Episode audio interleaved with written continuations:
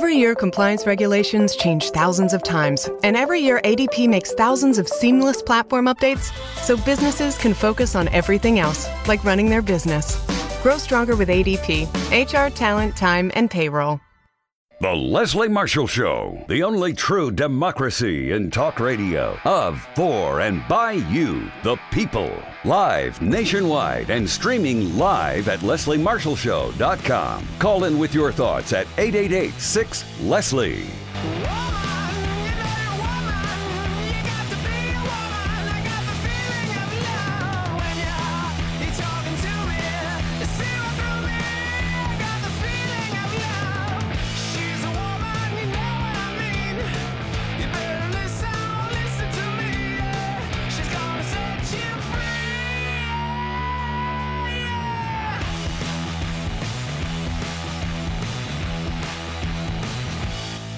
To set you free. How you doing? Happy Tuesday. I'm Leslie Marshall. Welcome or welcome back. Only true democracy and talk. Thank you for listening to us on radio, on podcast, on stream. Thank you for watching us on iTunes. Uh, on iTunes, you don't watch us there, you listen to us there. Hello, I need more caffeine. On Twitter's Periscope, Facebook Live, LinkedIn Live, YouTube Live.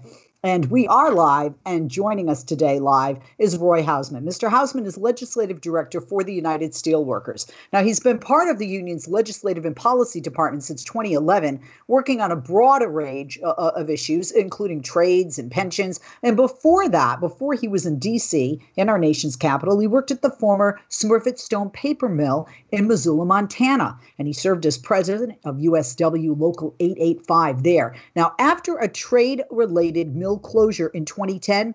He completed a Master's of Public Administration, Assistance Benefits, excuse me, degree from the University of Montana, and he used Trade Adjustment Assistance Benefits. So his efforts on aiding steelworkers qualify for the trade adjustment benefits and qualified for over 10,000 union members. Did you hear that number? Over 10,000 union members across our country uh, for work training. And because of those trade impacts. Now, he was last on the show in January. He gave a great interview. Hopefully, it'll be great today. I know it will from him. Me, if I stop tripping over my tongue, maybe I need less caffeine today. We're excited to have him back. Mr. Houseman is back in the house. Thank you, Mr. Houseman, for joining us and welcome back and, and taking the time today. We, we love having you. Thank you. No, it's great. It's wonderful to be back and and an opportunity to talk to you and and uh, and your listeners. Oh no, abs- absolutely, and our viewers, right? And yeah, our, and viewers. That's true. uh, be, be, sure, by the way, to check out when we're taking a break. Uh, even though you'll see us, you can take a little break and go to usw.org. That is the website for the USW. Also, follow them on Twitter at Steelworkers and follow Mr. Houseman at Roy Houseman, R O Y H O U S C M A N. Um, there is so much to be excited about in DC when it relates to infrastructure, because infrastructure is one of those areas that's a win win, whether you're a Democrat or Republican, because it's a job creator. Uh, but in administrations, whether Democrat or Republican, uh, in the White House, majority in the House of the Senate, infrastructure has been an issue where the can has been kicked down the road far too many times. And, and right now, under Joe Biden, there are a lot of people that are more optimistic uh, that this can be done uh, and that Democrats and Republicans maybe aren't as far apart as one would think, and that we can have uh, finally uh, infrastructure which will definitely impact very favorably uh, the American worker. So when President Biden unveiled his American Jobs Plan, what he did, in my understanding, is that he took an expansive view of infrastructure, and, and, in looking that, he could help address some of the most pressing problems uh, facing the country. First of all, would you agree with that? And second of all, can you help us to understand some of those most pressing problems that face our nation with regard to infrastructure? Yeah, sure. Um, so, I mean, this is a crazy. This is one of the neat things about uh, the American Jobs Plan is it's like this it's a recognition that the U.S. has not been spending enough on its infrastructure over the lo- long term. So I would used to be a city council member in Missoula, Montana, and I remember the uh, public works person coming in and talking about the trees. They hadn't been trimmed or maintained in the city because the city didn't put money into trimming and maintaining those trees. So they ended up having to cut down a bunch of them. They called it deferred maintenance. And that's really what we're happen- what's happening right now. Is we have this amazing uh, Eisenhower uh, you know, interstate highway system. You know, we have one of the most productive freight rail systems in the in the world, and that but at the same time we haven't been investing in the long term. It's kind of like we've been deferring sitting on our laurels so to speak um, and allowing us you know and, and not focusing on how to rebuild our bridges upgrade our ports airports and transportation systems and delivering clean water and uh, improving our electrical grid. And it's starting to show so just the same as, you know, when you have a car and you've had it for, you know, 10, 15 years, it starts to get, you know, the mileage starts to show, you're taking it into, you got to take it in the shop a little more. Well, sometimes you just got to, you got to do a complete overhaul. And that's what Biden's plan is really about. I mean, modernizing 20,000 miles of highway roads and main streets and you know improving the worst of the 10,000 smaller bridges and critical linkages to communities across the country. I mean, these are this is bread and butter. This is about getting to work on time, to ensuring that we create the jobs and honestly develop jobs for our manufacturers, which you know obviously USW is the largest manufacturing union wants to do. So, yeah, I mean, it, we're really excited about his proposals about creating these jobs and focused on union jobs. So, yeah, absolutely. In in addition, I mean, I think a lot of people when they think of infrastructure, they do think of some of the things you talked about, right? They think about, oh, we've got to, you know, fix or replace uh, uh, roads that are crumbling, uh, bridges that are falling apart, uh, waterways, and other transportation networks. But this plan also includes things that some people don't always consider to be infrastructure. And I wanted you to speak to that state of the art schools, reliable communication systems, which is internet, upgraded electrical grids, which I think we are seeing again in Texas and we saw once before, expanded access to clean, reliable drinking water, we saw with Flint uh, robust health care, public health, uh, and, and much more. Are those, from where you stand, um, part of infrastructure? Because there are those out there that you know feel that perhaps they're casting the net too wide, or you know making that umbrella of infrastructure you know too big. But to me, these do seem like things that are infrastructure. And just thinking about roads, bridges, and waterways is kind of thinking about infrastructure in the Eisenhower era, and we're not there now. I mean, we certainly have progressed as a nation, as the world has. Um, I, I consider these things essential to daily life. Absolutely. I mean, when you think about, I mean, right now we're having this, uh, you know, as you have your Periscope and your YouTube and the live video feed that's going on right now. Imagine if you're trying to like conduct business in a in a rural part of America, where the difference of your, you know, ability to sell your grain across the across the globe could mean uh, a faster internet speed and that's one of those basic broadband things that needs to happen it's like this idea that our infrastructure is really woven together. It's like a full thread of like various concepts. And if you don't, you know, you can have a good base. Like that's that Eisenhower base of infrastructure. But then once you start to build up and build out and start thinking about where where have we advanced since the Eisenhower era? Oh, I don't know. We have a, internet. You have literally have your uh, almost every American has a phone that's they, they can carry wherever and that infrastructure needs you know constant improvement and upgrading and and then and that's also like the same with like our healthcare infrastructure and school infrastructure um, uh, you know when, when you look at our you know schools and I just hate the idea that we just, um, when a school gets too full, instead of having a nice brick and mortar school, they bring in these temporary housing units. Yeah. And and those don't last very long and we should be able to be upgrading our infrastructure for the long term and that's really what this biden plan is really about you know? You had touched upon and uh, the proposal from the president uh, doesn't he's very explicit in prioritizing not just creating good jobs but creating union jobs. Now there are people who are watching or listening that are saying um, okay this guy is you know one of the one of the head honchos of the USW of course he's going to like that. You know he's he's in and working for a union. But why is prioritizing good union jobs beneficial to all of us to we the taxpayer? Yeah that's a, such a good question. And it is one of these situations where you have it's a like an 18% differential in pay between union and non-union workers so just your take home pay is better. And for when we're prioritizing union work as well, it's not just that, it's the ability to control quality and ensure that you have a good quality product. I think that that's something that union work and union labor is often um, they go through the training and standards and work through to make sure the project um, comes out right the first time.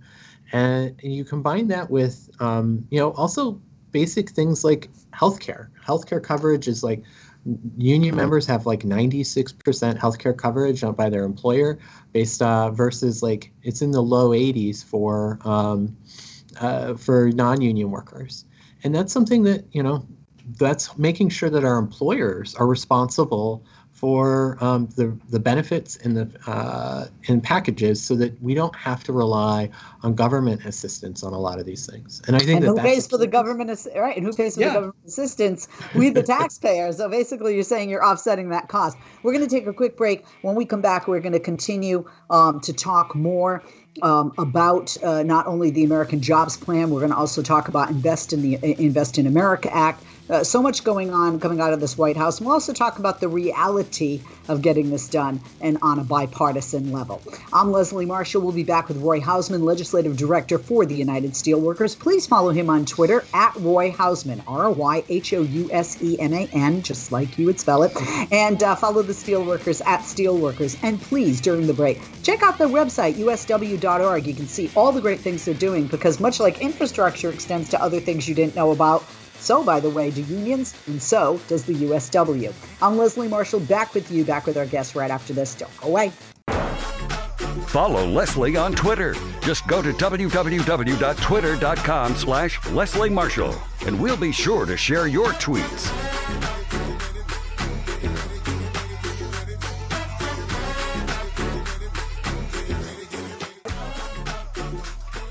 We are back. Happy Tuesday. I'm Leslie Marshall. Hope you're enjoying uh, the sunshine in most parts of the country. Uh, our guest is Roy Houseman, Legislative Director for the United Steelworkers. And like I said, part of the union's legislative and policy department since 2011. Um, I told you about his efforts on steelworkers uh, qualifying for the trade adjustment benefits. Over 10,000 union members across the nation have qualified for work training because of the trade impacts. Good to have him with us. Check out the website for USW, usw.org, and on Twitter, follow them at Steelworkers and follow Roy at Roy Houseman. Roy, thanks for holding. Welcome back. Well, let's move from American Jobs Plan to the Invest in America Act. This is a bill uh, which is a 547 billion dollar package, and it represents a significant increase over the last transportation bill that Congress passed back in 2015 um, in 2015, those didn't address as many areas that we just talked about and touched upon. They did address roads, bridges, safety, public transit, and more. Um, it, it would seem to me that you know, a lot of us will, you know, you get that what tune up for your body once a year with the doctor's appointment. Maybe you get the tune up for the car once a year, or you know, more than once a year. You go to the dentist once a year. Um, 2015 is the last time uh, that you know uh, we did this. Um, why the lag, or is that typical? Because the bills do cover usually a, a certain uh, period of time. Yeah, so they normally do cover about a five-year period of time, but unfortunately, much like Congress, you know, uh, much like many things in Congress, they tend to kick the can a few extra years. And last year, uh, they couldn't come to an agreement on an infrastructure package, so they kicked it um, for a one-year period of time. So um, the Invest in America Act uh, is a um, the House uh, Democratic leadership's uh, bill um, led by uh, Chairman DeFazio in the Transportation and Infrastructure Committee, um, who's a big champion uh, in, in out of Oregon, a longtime member of uh, in the House of Representatives who who really understands working people and works hard to you know move forward in a committee that really, I mean, can move America. Um, and I think that this uh, broad proposal is uh, is something that is really the bread and butter of infrastructure. You know, a lot like we talked about uh, just in the earlier segment. It's quite a bit of that um, Eisenhower era sort of infrastructure improvements uh, related to roads, bridges, uh, uh, those sorts of infrastructure packages. And you know, he went through. They went through that committee went through a marathon markup. they 229 amendments submitted um, by Republicans and Democrats, primarily Republicans. And some of those were policy debates unrelated to transportation, but in some ways to kind of poke at uh, Democrats. So, um, you know, trying to uh, get at um, issues related to child labor um, in electric vehicles, but really done in a way that doesn't have, uh, didn't actually address the issue and would have banned of basically all electric vehicles. So there was these partisan amendments, but at the end of the day, um, the the committee moved forward with two Republicans voting in favor of the bill, um, Representative Fitzpatrick out of Pennsylvania and uh, uh, Representative Gonzalez Colon out of Puerto Rico um, supported the, the the bill. Two Republicans out of it, but it is a massive bill. Um, it's going to really um, kind of kickstart the conversations on infrastructure and is one of those bills that has to get done because the highway um, trust fund it, it, expires at the end of the year or in september i should say and um, when that expires um, the gas tax is what um, yeah. is is what pays for a lot of this effort and uh, it would ex- technically expire the gas uh, the gas tax. So this bill is um, basically that continued reauthorization and uh, spending levels related to it. When you speak of spending levels, I mean, Republicans constantly want to slash the amount of money Democrats are putting up. But when you look at this, like you said, if it's something supposed to be, you know, uh, updated every five years and it hasn't been, you know, since, uh, you know, 20, uh, what did I say, 2015? Yeah, 2015, yeah. right? It hasn't been since 2015. Then you need more money. Um, and, and I know the president wants a bipartisan solution on that uh, Republican counters to this and everything else Democrats are putting out, uh, especially this, have so far been. Uh, would you say it's fair to say it's inadequate the amount of money Republicans are countering with uh, for such legislation to address the scope of what our nation needs, especially after such a period of time? Yeah, I mean that's a, exactly right. I mean you're looking at a situation where you know the U.S. has been spending less of its gross domestic product, its overall consumption of in the economy. We're the world's largest economy, and we are spending less than 2.2.5% of our gross domestic product, the overall spending on infrastructure, um, while China has been spending eight times that. Yeah. And you know, they're and part of it is them getting up to speed and kind of bringing themselves to a 21st century economy still. But the other part of it is is they're advancing so fast. I mean, you can take high speed rail now um, in the equivalent to go from uh, they have enough they've laid in china they've laid enough high speed rail to go to las vegas and back six times from washington d.c wow. Um, it's wow. wild. yeah. You said and, it. I said wow and then i thought about it again when you said it. Wow. And so when you think about this like high and they've made high speed rail competitive from more, more or less the distance from washington d.c to arkansas. And when you realize that that's like competitive with airfare um, and when you realize that, it's a big deal. It means that they're allowing their their citizens and others to move forward and move business in a way that we need to to step up and do the same. And that's why um, when this House panel advanced this 547 billion dollars, it's like this is like the core investment. This has to be done one way or the other. You know, the we hope to see the Biden package, the American Jobs Plan, um, layered on top of it and move along. But um, this this package in the house is something that just has to be done. When you talk about China, I just had dinner with a couple of friends, one of which is a Chinese American, mm-hmm. and she said that after the whole uh, Trump administration with you know Kung Flu and Ch- that the Chinese are pretty anti-American right now, and so they're probably going to stop buying as much American, and they're very patriotic right now, and they really want their nation to be number one in manufacturing and production. Uh, so we as Americans really need to, you know, support making things here and support buying things uh, made here. We forget, I mean, our dollar, our choice as consumers is huge in uh, not only, uh, you know, reinvesting in our nation, stimulus wise financially, reinvesting in our own people, the working class, the majority of our nation. Uh, and, and, you know, and that is union workers and non union workers, but especially union workers, you're going to get a better product, you know, because, you know, it's got, to, you got more boxes to, you know, check off. Um, the, the um, there's a bipartisan group of 10 senators who announced last week that they've reached a tentative deal. Um, what, what, are you guys saying in the back room at the USW? Do you think this can be done on a bipartisan level quickly before the break? Yeah, sure. I mean, I think it can be done. It's going to take some adjustments. That group of 10, I mean, I respect it, um, and I think that they've moved forward with some really key pieces. But you have to understand as well that group of 10 is five Democrats and five Republicans. And until you get 10 Republicans, we are going to continue down this path uh, of, um, of, of negotiation. Um, and uh, you know, thankfully, in the back pocket, we do, do have this uh, ability to do reconciliation. But reconciliation is in infrastructure is is somewhat of a blunt tool um, if you don't get some of these policy upgrades to upgrade towards infrastructure. So we're going to take a break. When we come back, we're going to talk more about this and how this is a step forward. Um, uh, but let you know, we need to talk about money, right? You know, I mean, this is what you know it boils uh, down to. Uh, we need to talk about what that money gets us. You know, what you know, what do I get, right? Uh, I'm Leslie Marshall. We'll be back with our guest and you right after this. Our guest is the USW's legislative director, uh, Roy Houseman. Back with him. Back with you right after this. Don't go away. If you miss Leslie on TV this week, catch up at lesliemarshallshow.com.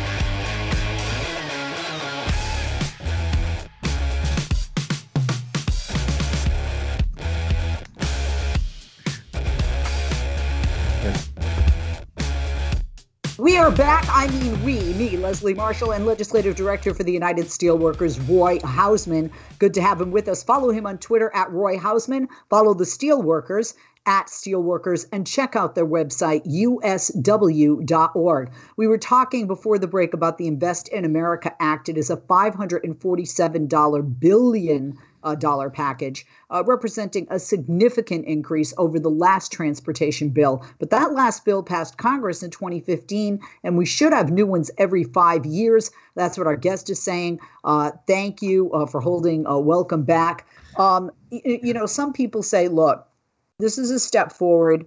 We have a long way to go, but there's something about when you look at these deals, when you assess these deals, that's important to consider. And I want you to maybe talk about and touch upon this. Um, it's not just the um, amount of of overall spending, but the amount of new spending, so that people understand. Because I think most people don't understand when it comes, you know, to they just see a price tag and they don't understand the breakdown of this price tag. Mm-hmm. Yeah, so I mean, this is this is a hard part. Is like you know you think about what your monthly utility costs are, right? and okay, you know, you know, your you have your gas bill, your electric bill, and whatnot. And how do we improve those? You know, how do you, you know, some year, some months you use a little bit more, some months you use a little bit less, depending on the weather. Um, well, with infrastructure is somewhat like this as well in some ways, right? Like some years you've got to really build in and invest and do this deep um, improvements. And I think as we were talking about a little bit earlier, like if we aren't making these the when we don't make these improvements or improve our ports, improve our infrastructure to get people moving around um, and goods moving around, it, eh, other countries are catching up and, and doing the same. And so you have this opportunity here to where we got to take the the day-to-day spending that the Congress already is doing and recognize that we haven't been investing as much as we used to. Um, and if we can upgrade that investment a little bit and that's where like some of the numbers are really interesting is that even right now between the house and the senate um, the senate uh, had highway bill you know the, just on the surface per, parts of the bill like your roads and bridges they've only got about 343 billion in the senate package while there's this 547 billion in the house package and that that's a pretty you know i mean you're looking at almost a 200 billion dollar difference. And that yeah. 200 billion really does i mean it's a difference of being able to repair 10,000 bridges and upgrade more highway and and do some of the infrastructure pieces like charging stations like preparing for the future. Like we already are seeing these uh, you know these uh, in, the increases of uh, electric vehicles and the infrastructure related to it. Now the question is is if the government starts putting money into building this charging infrastructure, we can actually control where that infrastructure comes from. Versus, as of right now, a lot of this infrastructure, if it's all privately done, it can be sourced from any wherever. And China. I think that's yeah, exactly. That's a uh, prime uh, component. And so, when we do talk about these differences in spending, it's about like making those near investments now for long-term gains right? And that's you know uh, we have to kind of start thinking like that again uh, in this country, and and not think about next week, but think about um, what our kids' infrastructure is going to look like, and that's really what a lot of these bills are about. Um, yeah, I, I want to say you you had talked about how the Republicans offered a little more than 300 billion, yeah. uh, and uh, there's another thing. I think a lot of people are familiar with, you know, Congress people repurposing money, right? Mm-hmm. Uh, you take it from column A in the budget, you put it to column B, and I know Republicans want to pay for parts of their plan by repurposing money already approved for coronavirus relief. Uh, what's the Democrats' take on that? Um, are they okay with that? I mean, because are Democrats, I guess, more? I am a Democrat, but are Democrats more about you know the number, or are they also concerned about where that money comes from? Because money already pr- approved for coronavirus relief to me, I'm not sure that I'd want to touch that too much because we really just don't know what's going to happen in this next year or two with all these variants we're hearing about. Mm-hmm. Um, and uh, we're not 100% vaccinated. We haven't reached herd immunity. Um, you know, so anyway, where do Democrats stand on that? Are they like, show me the money, I don't care where it comes from? Or are they kind of like, we want the dollar amount and we and we want it to be new money? And the reason I say that is the 579 billion, as you know, in that deal, that would include 579 billion in new spending. So no, that's a really you know it's funny. I just retweeted during the break. Uh, uh, Invest in America, which is a is a, a group that talks about um, infrastructure in America, yeah. and voters basically want to pay for infrastructure investments by using by taxing corporations rather than repurposing unspent funds um, by like 56% uh, to 32% and that's it you know that's a key component right there of this idea that like we can afford this and we shouldn't um, start stripping money away from coronavirus which i mean for, let's like, can we just take a moment here and just recognize that 600000 people uh, americans have passed away from the coronavirus. This is pandemic is on the on the tail end but we should maintain every ability to, to push forward with the with those funds and make sure that we're eradicating. I mean, the fact of the matter is only what 178 million Americans are vaccinated right now, and we need to do every effort to educate and get people out there and get vaccinated and get those shots in arms. And I think that, you know, this is where you know, if a little bit of money doesn't get spent right away in the next few months, that money will still be there, uh, and they can use. They'll be able to use it for other infrastructure pieces or for in the future. Because you have to remember, you know, when we talk about these bills being every five years, there's always an opportunity in Congress to kind of advance the ball a little right. bit more. And then, you know, so those are that's just another kind of way of progressing at this. And you know, it is unfortunate because some of this money that's being saved or not used is really a lot of um, Republican governors cutting people off of unemployment insurance. Very and, true. Very good point. you know, very very true. Yeah. Really unfair to a lot of people um, who, no fault of their own, you know, um, and quite frankly, a pandemic. So, I think that it's a situation that you know there is no there doesn't need to be a rush. We literally you know approved this funding uh, in march of this year. And uh, we'll have some time to reassess and make sure that we can reappropriate those funds in a time that's it's needed. We can afford to do both. We can walk and chew gum at the same time. I'm with you there. I'm, I'm a multitask maven i get you. Um, and i would hope our people our elected officials that tax dollars pay for could and would do the same and i know they can. And republicans yeah. can do that too. Yeah. um, speaking of republicans you know, when you, when you look at legislation, immigration, huge. They want to break it up into pieces, right? Infrastructure, huge. And some, like Republicans especially, want to do that as well. Uh, can you talk about how Republicans want to parse apart the investments in social and physical infrastructures and, and why that may not be a good idea and why there's so much pushback from Democrats n- not to have that, that parse, not to have that, that splitting and that partition?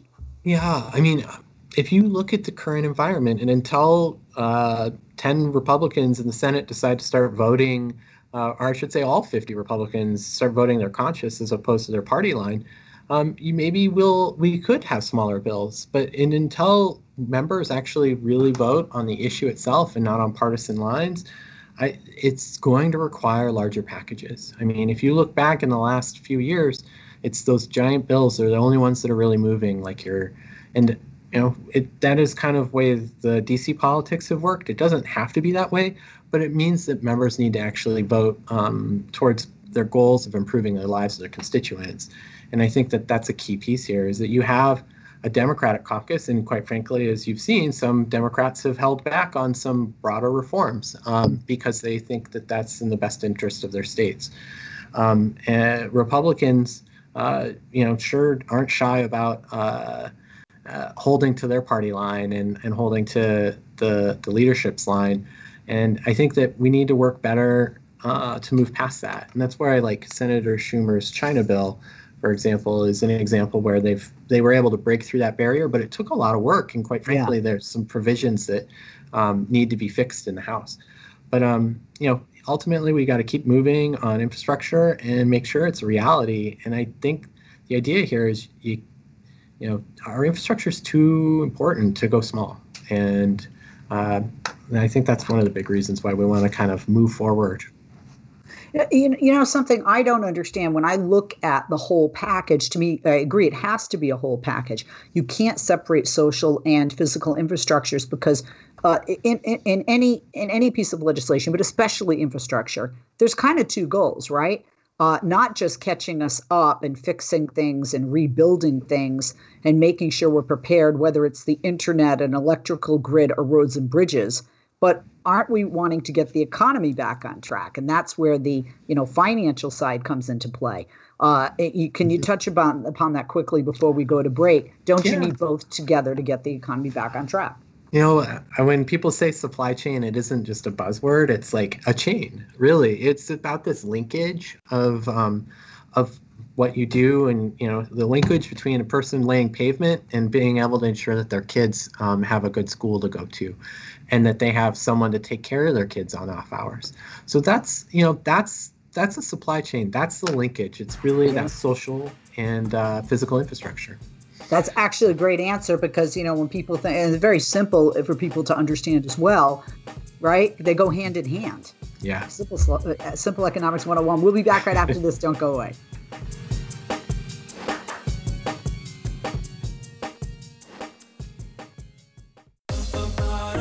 Follow Leslie on Twitter. Just go to www.twitter.com slash Leslie Marshall, and we'll be sure to share your tweets.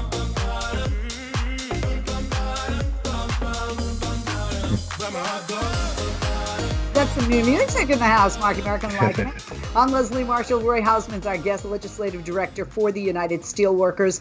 Uh, and like I said, you know, before he was in D.C., he worked at the former Smurfit Stone paper mill in Missoula, Montana. He was president of USW Local 885. And he has a master's of public administration from the University of Montana. And he used his trade adjustment uh, assistance uh, benefits. And by the way, his efforts for the steelworkers, well, over 20, uh, over 10,000 union members have qualified for the same program uh, that he used uh, using the trade adjustment benefits, and that's awesome. Uh, check out the website, usw.org. That's for the United Steelworkers. Follow them, the Steelworkers, at Steelworkers, and follow Roy at Roy Houseman, R O Y H O U S E M A N. Roy, thanks for holding. Uh, welcome sure. back.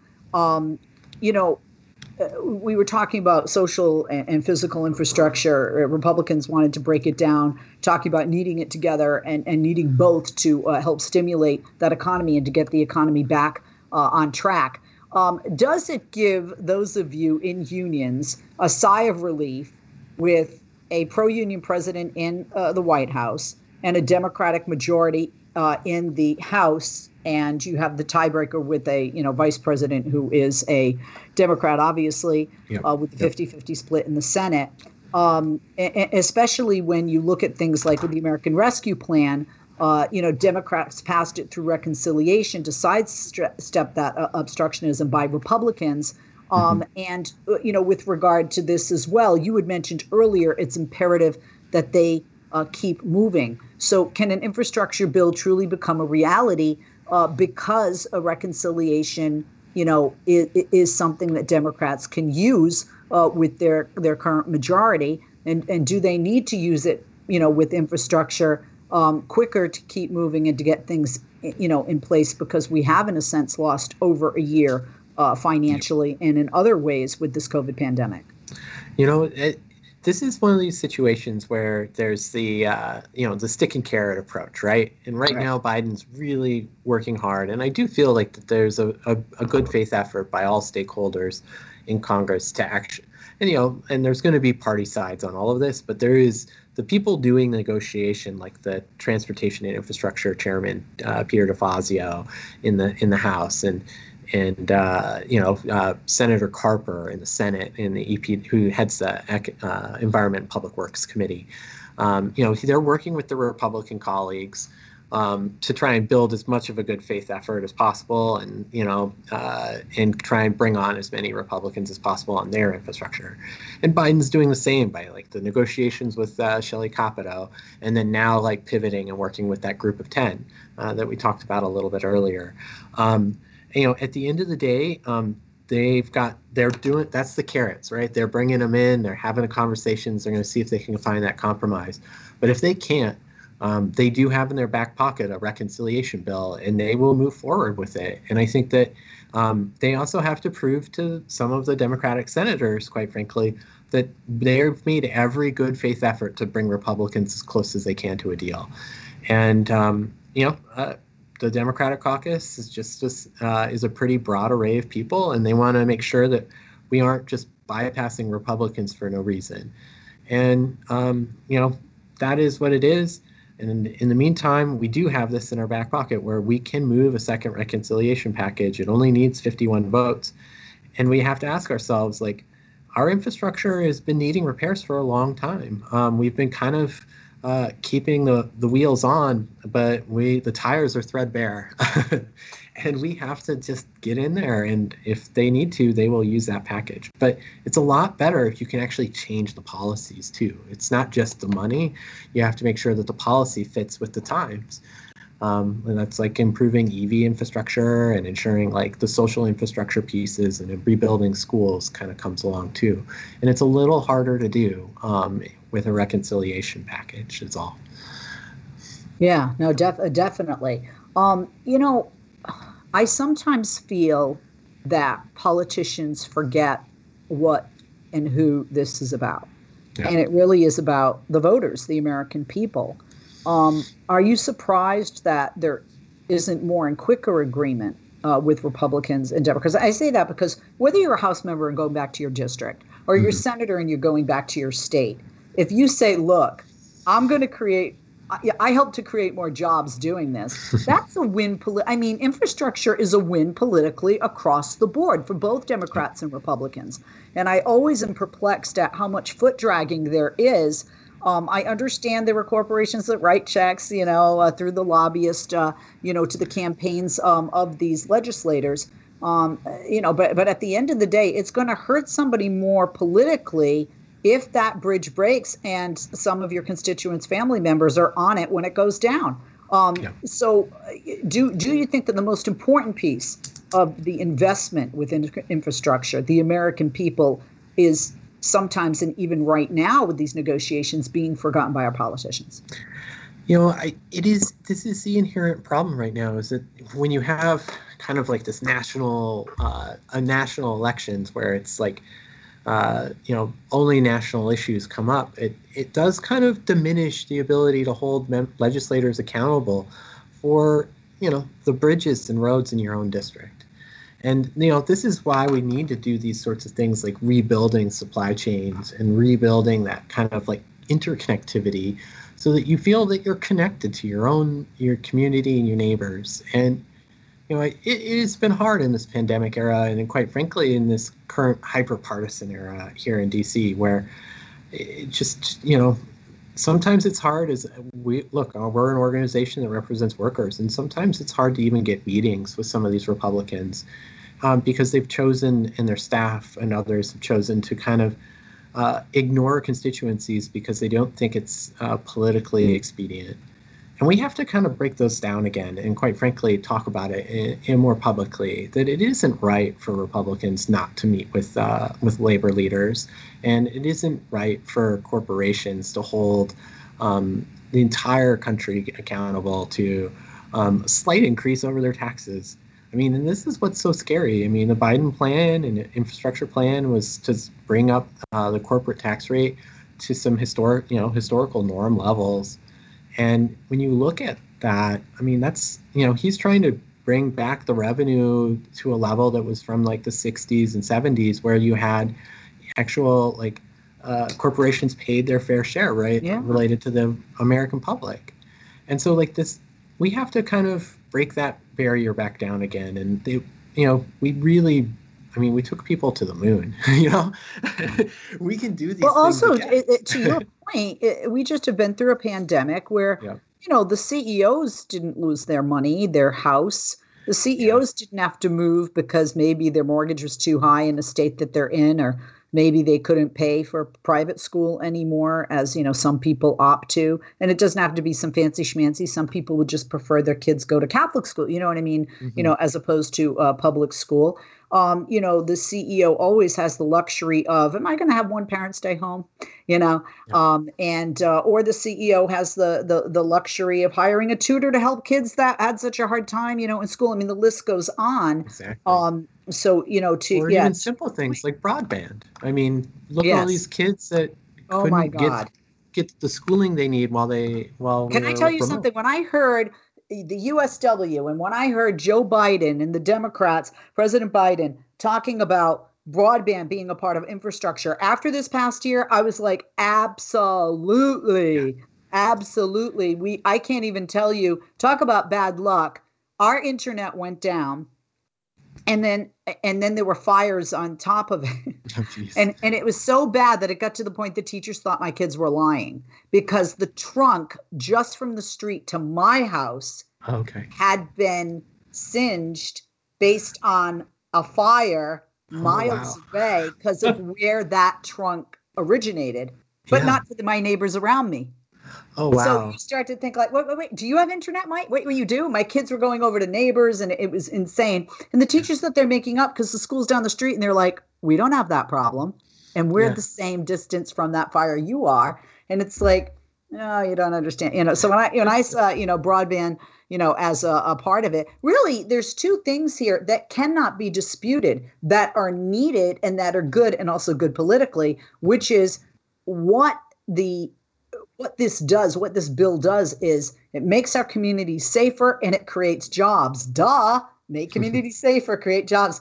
Who could who could not like that? Who could and who would and why vote against that? Gonna give oh, you the last less than a minute here to wrap up. Yeah, I mean, following with that, you you know, our members actually make the fiber optic cable um, at, in at Corning facility in North Carolina, and it is one of those situations where we have this opportunity. Like those guys in North Carolina, they get paid a good wage and they make million, you know, thousands of miles of fiber optic cable in a given year. And we have an opportunity to keep them in work and and expand their and expand those plant jobs with the right bill. You know, and and and quite frankly, then make sure that people all across the country have the same sort of like the New Deal era of like everyone having internet just the same as we tried to electrify America uh, in the previous eras, like the New Deal era. So it, let's, I mean, it's all about getting the job done, and we're close. And we just got to keep pressure on Congress, just the good old fashioned way of calling your legislator and doing the things that you feel is most important to make it happen. So awesome. Roy, always a pleasure to have you on. I'm glad you joined us today. Great Once again, folks, folks, Roy Houseman from the USW, check out their website, usw.org. Follow them on Twitter at Steelworkers and follow Roy at Roy Houseman, R O Y H O U S E M A N. Looking forward to having you back, buddy. Have a great rest of the week. And I uh, hope you enjoy the uh, summer weather. Oh, hope to. You too. Bye.